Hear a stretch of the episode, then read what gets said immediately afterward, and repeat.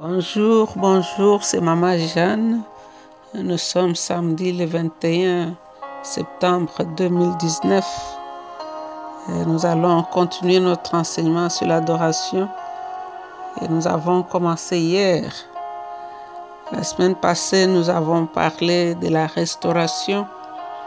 Nous avons parlé de la restauration de la tente de David. Nous avons parlé de la restauration de nos cœurs, de toi, la personne, l'adoratrice, l'adorateur.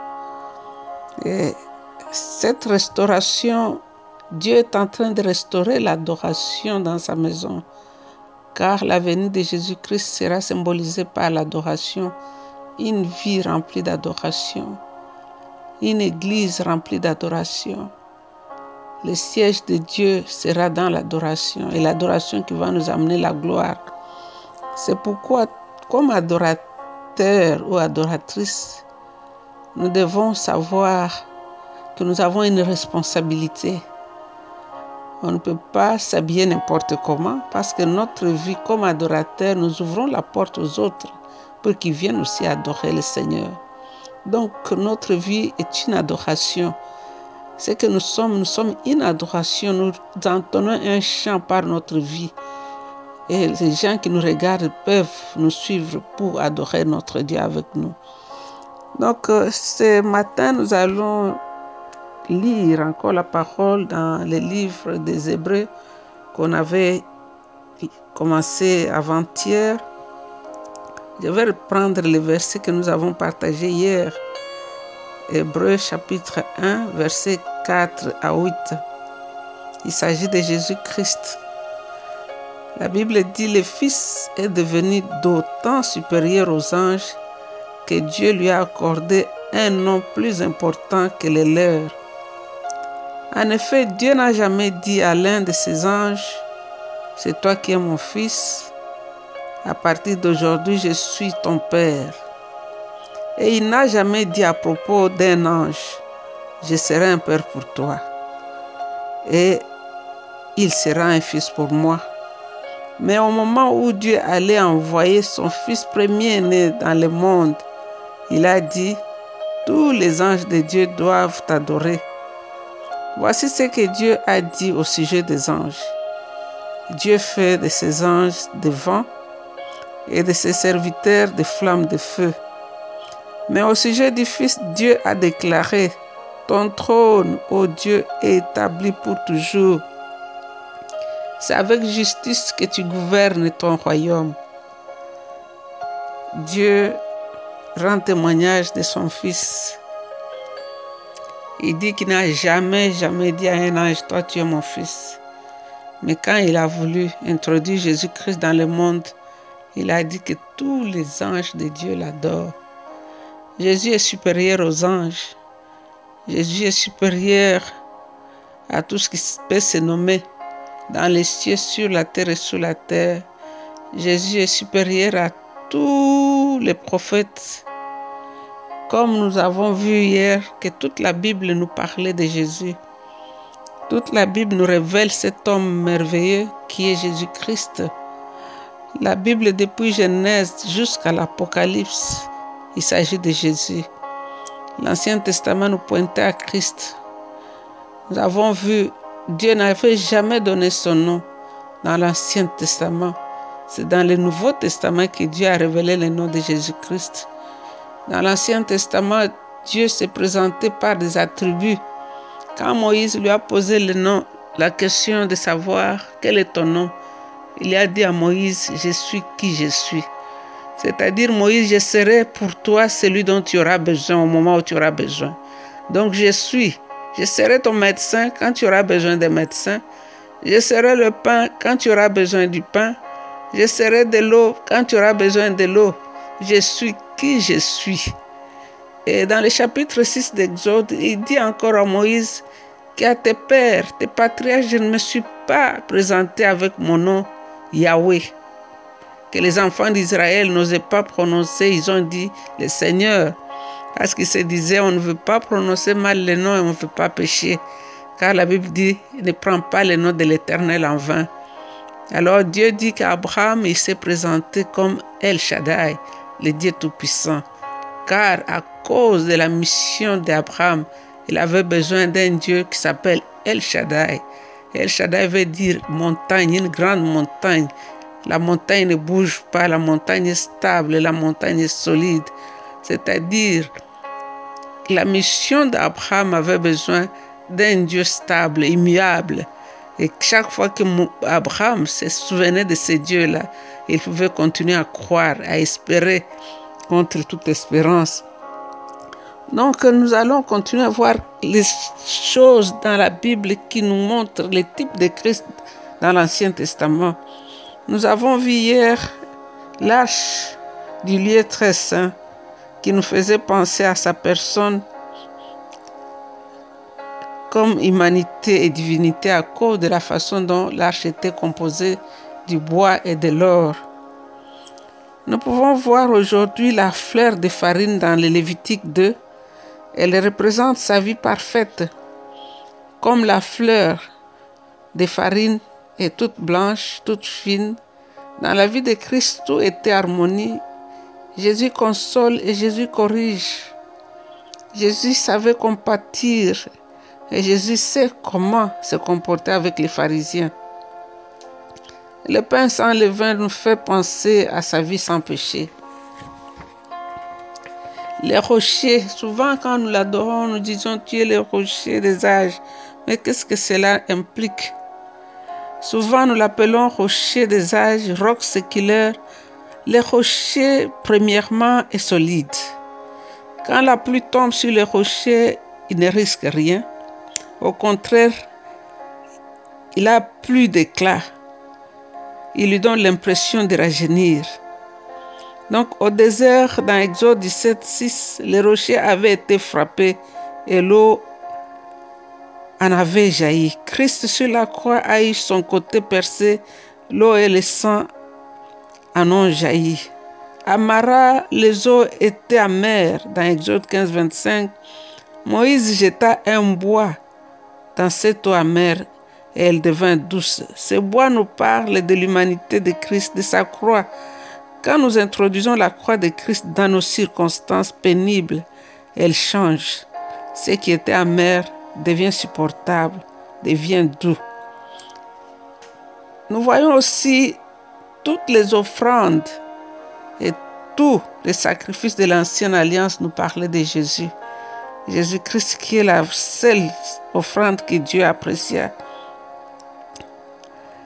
Dans Hébreu 10, 10, Dieu dit, c'est en vertu de cette volonté que nous sommes sanctifiés par l'offrande du corps de Jésus-Christ une fois pour toutes. Donc tous les sacrifices et toutes les offrandes de l'Ancien Testament nous parlent de l'offrande du corps de Christ qui a été fait une fois pour toutes. Nous pouvons aussi parler de l'épisode qui sont des types de Jésus. L'arche a ouvert un chemin à travers le Jourdain, de la même façon que les bâtons de Moïse avaient ouvert le chemin à travers la mer Rouge. Jésus nous dit, je suis le chemin, la vérité et la vie. Avec Jésus, nous pouvons traverser même les eaux profondes car la Bible nous dit que les eaux profondes ne pourront pas nous submerger parce qu'il est ce chemin sous nos pieds. Quelle que soit la profondeur dans laquelle nous nous trouvons, Jésus restera toujours ce chemin sous nos pieds. Ce chemin qui commence exactement là où nous mettons nos pieds. On n'a pas besoin de marcher jusqu'à lui, mais quel que soit l'endroit où se trouvent tes pieds, sache que Jésus est là avec toi. Ne crains pas. Jésus te connaît. Il te connaît, il te soulève. Il dit qu'il donne l'ordre à ses anges pour te soulever, pour que tes pieds ne puissent pas heurter une pierre. Il y a les personnages qui nous parlent de Jésus. Nous pouvons parler de Salomon, pouvons parler de David, nous pouvons parler de Moïse, nous pouvons parler de Jonas qui a passé trois jours dans le ventre du poisson nous pouvons parler des parfums qui sont les types de Jésus. Dans Exode 30, 22, 38, quand Moïse a fabriqué les parfums, on a dit que ça sera un parfum qu'on ne doit pas imiter. C'était le parfum fait selon l'art du parfumeur. Et tous les composants de ce parfum nous parlent de Jésus. Nous pouvons prendre la myrrhe. Dans Exode 30, 22, la myrrhe, c'est l'amour pur. Elle fait référence à la mort, aux souffrances de Jésus. Il y a deux sortes de myrrhe, celle qui coule librement et celle qui sort d'un arbre taillé. Pourquoi tout ça, ces détails C'est pour nous montrer que la Bible tout entière nous parle de Jésus. Chaque page que tu ouvres, il y a un message pour toi. Il y a une promesse pour toi. Il y a une prophétie pour toi. Quand Dieu t'a créé, tu existais déjà dans ses pensées. Il te connaissait, c'est pourquoi Jésus est l'agneau qui avait été immolé avant la fondation du monde, avant même que le premier péché ne soit commis. Christ avait déjà été immolé pour toi. Il t'a sauvé pour que toi tu vives pour lui. Il t'a sauvé pour que toi tu puisses apprendre à l'adorer en vérité, en esprit. Il t'a sauvé pour que tu sois un témoin, un témoin de son amour, un témoin de sa grandeur, un témoin de sa fidélité. Je ne sais pas ce que tu traverses, mais je te dis que Jésus est la pièce manquante de notre vie. Je te dis que Jésus est le réparateur de brèches. Même les brèches que toi-même tu as fait dans ta vie, Christ a la capacité de combler ce vide-là. Le Seigneur te dit, lève les yeux vers moi et commence à m'adorer. Car quand nous levons les yeux vers Jésus, l'ombre de la malédiction passe derrière nous. Jésus, il est le soleil qui s'élève après l'orage. Jésus, il est le soleil de justice. Dans ses rayons, il y a la guérison. Jésus, il est le pont qui a été mis sur une mer ouverte. Jésus, il est le consolateur des affligés. Jésus, il est l'amoureux des amoureux. Jésus, c'est un homme de bien, un prophète puissant en acte et en parole. Il est l'étoile brillante du matin. Il est le parfum de grande valeur. Il est ce parfum qui enlève l'odeur de la malédiction. Jésus a dit, je connais les projets que j'ai pour toi. Ce sont des projets de bonheur et non de malheur. J'ai pour toi l'avenir et l'espérance. Laisse Jésus guérir ton cœur. Laisse Jésus te restaurer. Il a dit, je reviens bientôt. Il a besoin de ton cœur pour que tu puisses l'adorer. Il a besoin de ton cœur pour que, tu, puisses l'adorer. L'adoration, c'est une arme offensive et défensive. C'est pourquoi David a dit, je m'écris, loué soit Dieu et je suis délivré de mes ennemis. Le Seigneur t'aime, ma soeur. Le Seigneur t'aime, mon frère. Il a un plan pour toi. Ton lendemain sera plus meilleur que ton hier. Car avec Jésus, nous ferons des exploits. Ne crains pas. Ne crains pas. Je vais te raconter encore une petite histoire. C'est l'histoire d'un petit garçon qui s'est retrouvé un jour au bord d'une rivière avec un vieux pêcheur. Et le garçon a soulevé un mouchoir qu'il faisait soulever. Et le vieux pêcheur lui a dit, petit, qu'est-ce que tu fais? Le garçon ne répondait pas. Et puis ils ont vu un grand bateau qui venait. Le pêcheur a regardé le petit, dit, tu crois que le bateau là va s'arrêter ici pour toi?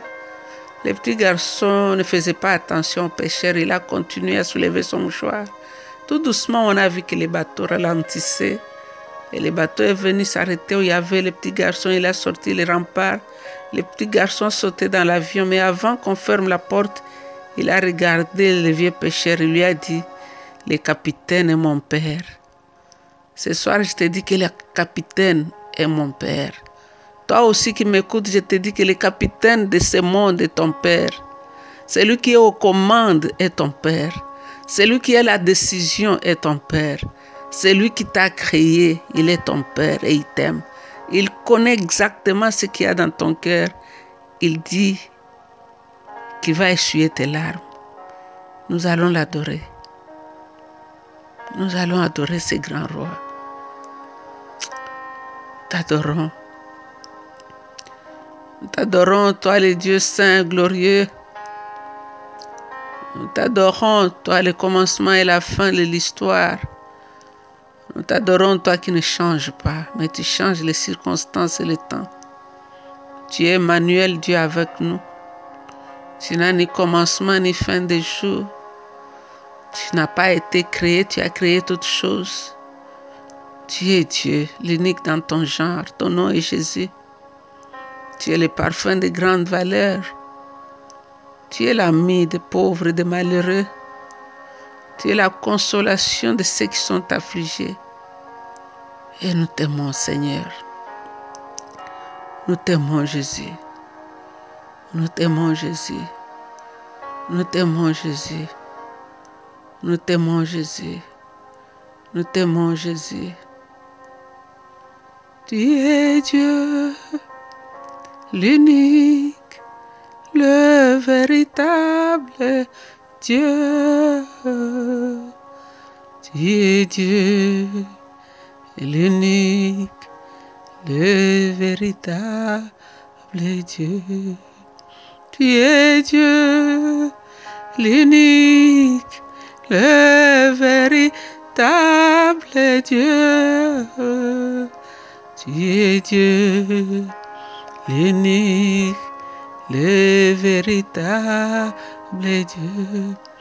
El Shaddai, oh, El Shaddai, oh, El Shaddai, oh, tu es Dieu, l'unique, le véritable Dieu.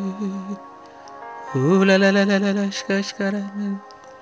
Oh la la la la la la la, shkashkaramani. Oh shkashkaramani skombara shkashkaramani. Oh, we love you, we love you, we love you, we love you. Abba Father, we love you. King of glory, we love you. Jesus, we love you. Jesus, we love you. You are the way maker. Elohim El Adonai. Jesus, the waymaker. Lord, we love you. We love to love you, Jesus. You are the fairest among 10,000. You are beautiful beyond description, Jesus. Father, we love you. King of majesty, Lord, we love you. Take all the glory. Take all the glory. Take all the glory. You are wonderful, God. Thank you, Lord. Merci, Jésus. Amen.